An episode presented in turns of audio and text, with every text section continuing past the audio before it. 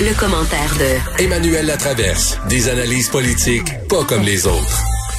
Bonjour Emmanuel. Bonjour. Alors que tout le monde parle de déconfinement, alors que tout le monde parle de reprendre la vie sur les terrasses. Toi, tu nous parles de l'INSPQ qui est aujourd'hui... mais non, mais... Mais non. Je me, je me, doutais que tout le monde allait avoir parlé. Je ne vais pas répéter. Mais non, mais l'INSPQ qui a osé utiliser l'expression, et là, les gens qui nous écoutent, euh, euh restez assis, mais quatrième vague. Ah ben oui. Mais oui, mais on, on veut pas entendre les mots, là. Quatrième vague. Non, mais je sais, mais je suis tombée en bas de ma chaise quand j'ai vu ça. Puis c'est pour ça que je pense que c'est important d'en parler parce que quand on regarde tous les tableaux de l'INSPQ, puis on s'entend là, depuis le temps qu'on parle de projection, toi puis moi, on va pas parler de nombre de cas. Là, je pense que c'est juste la courbe, là, voir. Euh, la seule façon dont les choses vont bien aller à l'automne, c'est si plus de 85% de la population est vaccinée et s'il y a une adhésion forte aux mesures sanitaires. Puis là, ça, c'est le scénario gagnant. N'importe quelle autre combinaison, on se tape une quatrième vague à l'automne. Bonsoir, mon ami. Alors, s'il y a juste 71, 70% de la population qui est vaccinée, même avec une adhésion forte, les cas vont monter au mois de juillet, vont rebaisser en août, puis ça va repartir au mois de septembre. Puis s'il n'y a pas une adhésion forte aux mesures sanitaires, puis qu'on se fie juste à la vaccination, même chose. mais, on, mais parle pas d'une quatrième vague qui serait aussi forte euh, en hospitalisation et tout et tout. Là. Mais là, à moins que le variant indien vienne déjouer le vaccin, là, mais. Non, non, non. en, termes d'hospitalisation, c'est pas aussi fort, mais en termes de nombre de cas, c'est quand même 2500 cas par jour. Là. Qui prévoit? Oui. Il a là. Fait que c'est, je pense que c'est, euh, c'est euh, puis je veux je veux pas jeter une douche froide sur cette belle journée de de, de tu devrais tu devrais mettre ouais tu devrais mettre ça sur un dépliant faire un petit pamphlet avec ça puis le distribuer sur les terrasses à soir ah oui, je serais populaire ah, hein? tu serais populaire. Parce que la question qu'on se pose tous c'est tu sais je, fais, je faisais le calcul avant d'aller animer la joute tout à l'heure. Le défi 28 jours là il va avoir duré 212 jours à Montréal. Ça depuis le 1er octobre. Depuis le 28 septembre, oui. Ouais, c'est bonsoir. Et euh, et là, en plus, comme ben, sauf aujourd'hui, là, on gèle dehors, mais on va aller manger sur une terrasse avec des bas et une sucre s'il faut, juste pour pouvoir avoir le plaisir de pas encore manger à la maison. Mais la question que plusieurs se posent, ça, c'est surtout des sociologues, c'est de est-ce qu'on va vivre avec la fin de la pandémie des, des années folles, tu sais, comme on a vécu dans les années 20 après la Première Guerre mondiale? Et moi, je me pose la question, est-ce qu'on va avoir un juin fou? Est-ce que ce déconfinement, qui est quand même très rapide au Québec, hein, ben, c'est ce que j'ai passé la journée à dire. On peut pas voir cette journée strictement comme une journée, là. Il faut voir cette journée comme l'amorce d'une rafale entre aujourd'hui et le 25 euh, juin prochain.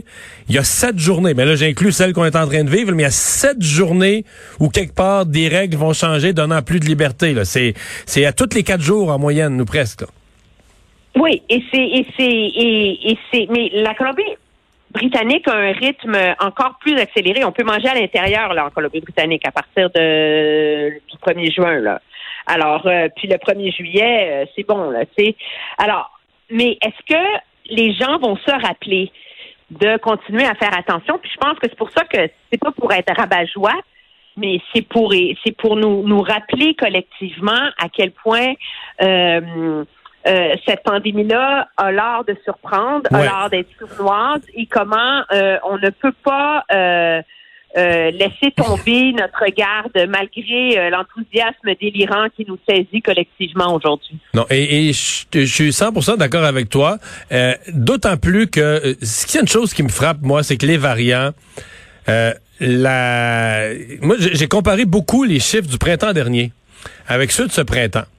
Et, c'est clair que les variants sont plus traites, plus contagieux. Il y, a, un épidémiologiste, je ne sais plus lequel, dans une entrevue qui me donnait, qui avait, qui avait utilisé l'expression qui ne pardonne pas. On dit, la, la, COVID, si tu faisais une petite imprudence à la maison, ça se pouvait qu'elle passe pas d'un à l'autre, tu sais. Euh, mais les, les, les, variants étant plus contagieux, ils pardonnent pas. Là. Euh, tu fais un party sur la terrasse, il y a une personne qui a la COVID, il se met à pleuvoir, tout le monde rentre dans la maison. La probabilité, c'est que tout le monde va avoir la COVID. Là, euh, donc, euh, je dis ça pas quand ça s'est mis à baisser au printemps passé, là, durant le mois de mai, là, ça avait baissé vraiment très rapidement, très radicalement. il y avait comme pas d'exception, là. Il n'y avait pas de région. Alors que présentement, euh, oui, ça baisse globalement. Bon, bravo, tant mieux. Mais, euh, tu sais, chez nous, euh, dans le coin de Rivière-du-Loup, pendant que ça baissait ailleurs, pouf, en l'espace de quelques jours, sont passés de presque pas de cas à une méga éclosion. Au Manitoba, présentement. Terre-Neuve, Manitoba. Il y a une éclosion en ce moment de 46 personnes. Donc, la moitié des cas à Terre-Neuve en ce moment sont dus à une seule éclosion du variant indien. Alors, ça en dit long, hein? Fait que ça en dit long sur le fait que, mettons, présentement, là, tout le monde est content des confinements, mais il pourrait avoir un gros party dans les cantons de l'Est, puis toute la région des cantons de l'Est se retrouve. Je, nomme cette région-là au hasard, je la pige dans un sac, mais toute cette région-là pourrait se retrouver sur la voie d'évitement à dire, ah ben là, le reste du Québec se déconfine, mais vous, on peut plus, là. Vous, tout est arrêté, vous restez en rouge ou en, ou en orange pendant euh, jusqu'au... Et, et, ça, j'espère que les gens sont conscients que euh, les, les méga rassemblements les gros événements, tout ce qui est super propagateur, le mot est maintenant célèbre, tout ce qui est super propagateur peut changer le cours des choses en très, très, très peu de temps. En un claquement de doigts. Absolument. Puis je pense que pour amener à mon deuxième sujet, c'est ce qui explique l'immense prudence du gouvernement fédéral face aux questions de quarantaine et de frontières. bon, parlons-en de ce comité euh, qui fait une recommandation. Je vais te donner mon, sentiment général. Qui fait une recommandation sur un sujet qui doit être abordé, là, avec le, la vaccination et la baisse du nombre de cas. Qu'est-ce qu'on va faire avec les voyageurs? Mais j'ai trouvé que c'était un petit peu léger, un petit peu superficiel la façon dont il présentait ça, que ça manquait de ça manquait de ben, prudence. moi, je, l'ai lu. Je pense que l'enjeu sur la quarantaine dans les hôtels, c'est de dire que vraiment elle est mal gérée, mais c'est un, un enjeu de rapport qualité-prix. À la quantité de ressources que ça exige, est-ce qu'on en a pour notre argent? Et la réponse est non. Numéro un.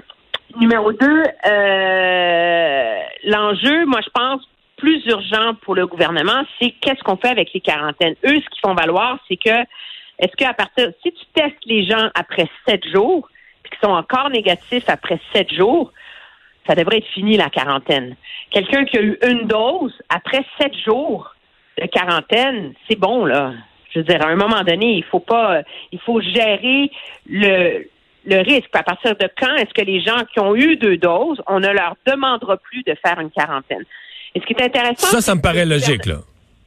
Oui, mais le gouvernement veut, moi je pense que politiquement, ils ont payé si cher le laxisme du printemps dernier et la lenteur hallucinante de leur réaction au mois de janvier dernier, ce qui fait que les variants britanniques sont rentrés au Canada, que là, ils vont y aller doublement prudemment. Et leur calcul, c'est qu'à partir du moment, là, on est comme, on est comme ceinture et bretelles sur les voyageurs.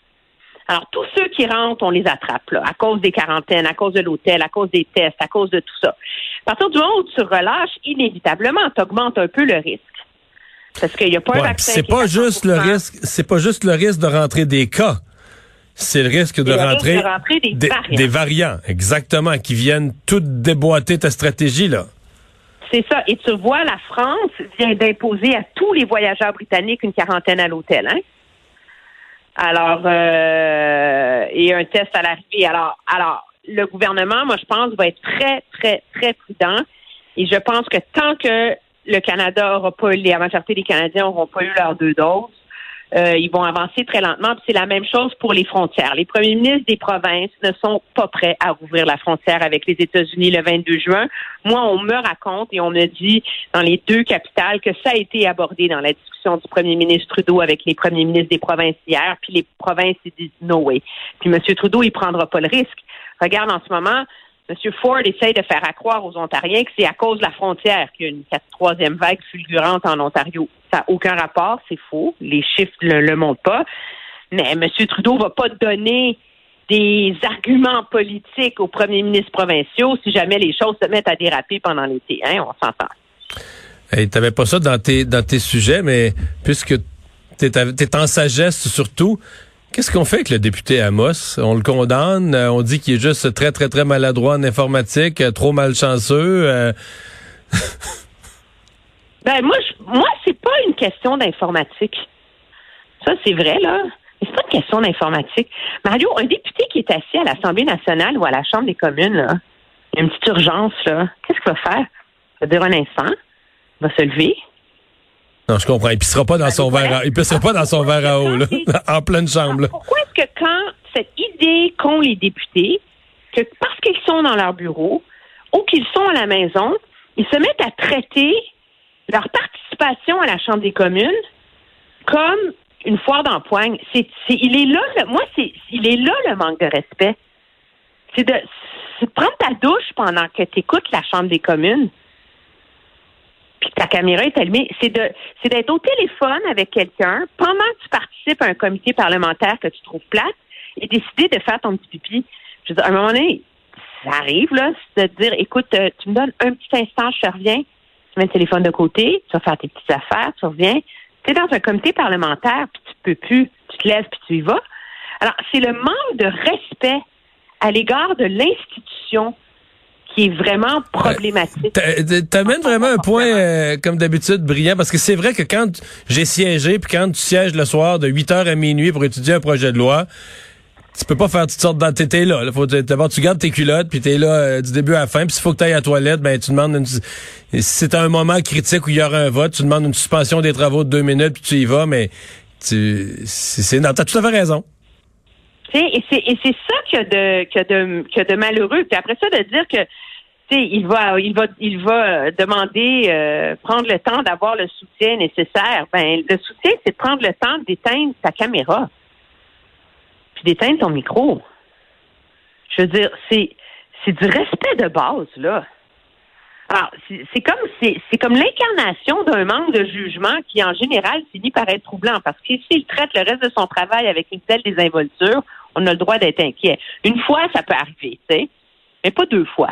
Puis pas deux fois dans ce genre d'histoire-là, qui sont quand même euh, hmm. Quoi que ta petite fille est rentrée, puis son chien a c'est pas ce ne sont pas des aléas de la vie en télétravail, là, tu sais, qu'on a vu euh, tout le monde, là. Tu sais, moi, j'ai des collègues à la télé, leur chat leur a soufflé sa tête pendant qu'il était en ondes, des affaires de fou. Moi, j'étais en ondes avec toi, mon chien a jappé. Ça, ça fait partie, malheureusement. Puis des, enfants, des enfants qui sont... Des enfants qui sont arrivés, s'il y en a eu mille. Un enfant est dans la maison, son parent est là, il a besoin de quelque chose. Je veux dire, il rentre dans la pièce, puis euh, ça, c'est inévitable. Mais ouais. Non, tu... Même un enfant ne le fait pas deux fois moi, ma fille, elle a 10 ans, elle a réussi à jamais rentrer dans la chambre pendant que je, fais mes directs. Alors, si un enfant de 10 ans est capable d'apprendre le respect à l'égard du travail de son parent, j'ai bien de la difficulté à comprendre comment un député ne peut pas développer le respect à l'égard de ses collègues, de ne pas faire pipi dans une tasse, puis de ne pas se mettre à poil devant son ordinateur. Bonne fin de semaine, Emmanuel. Au revoir. Bye bye.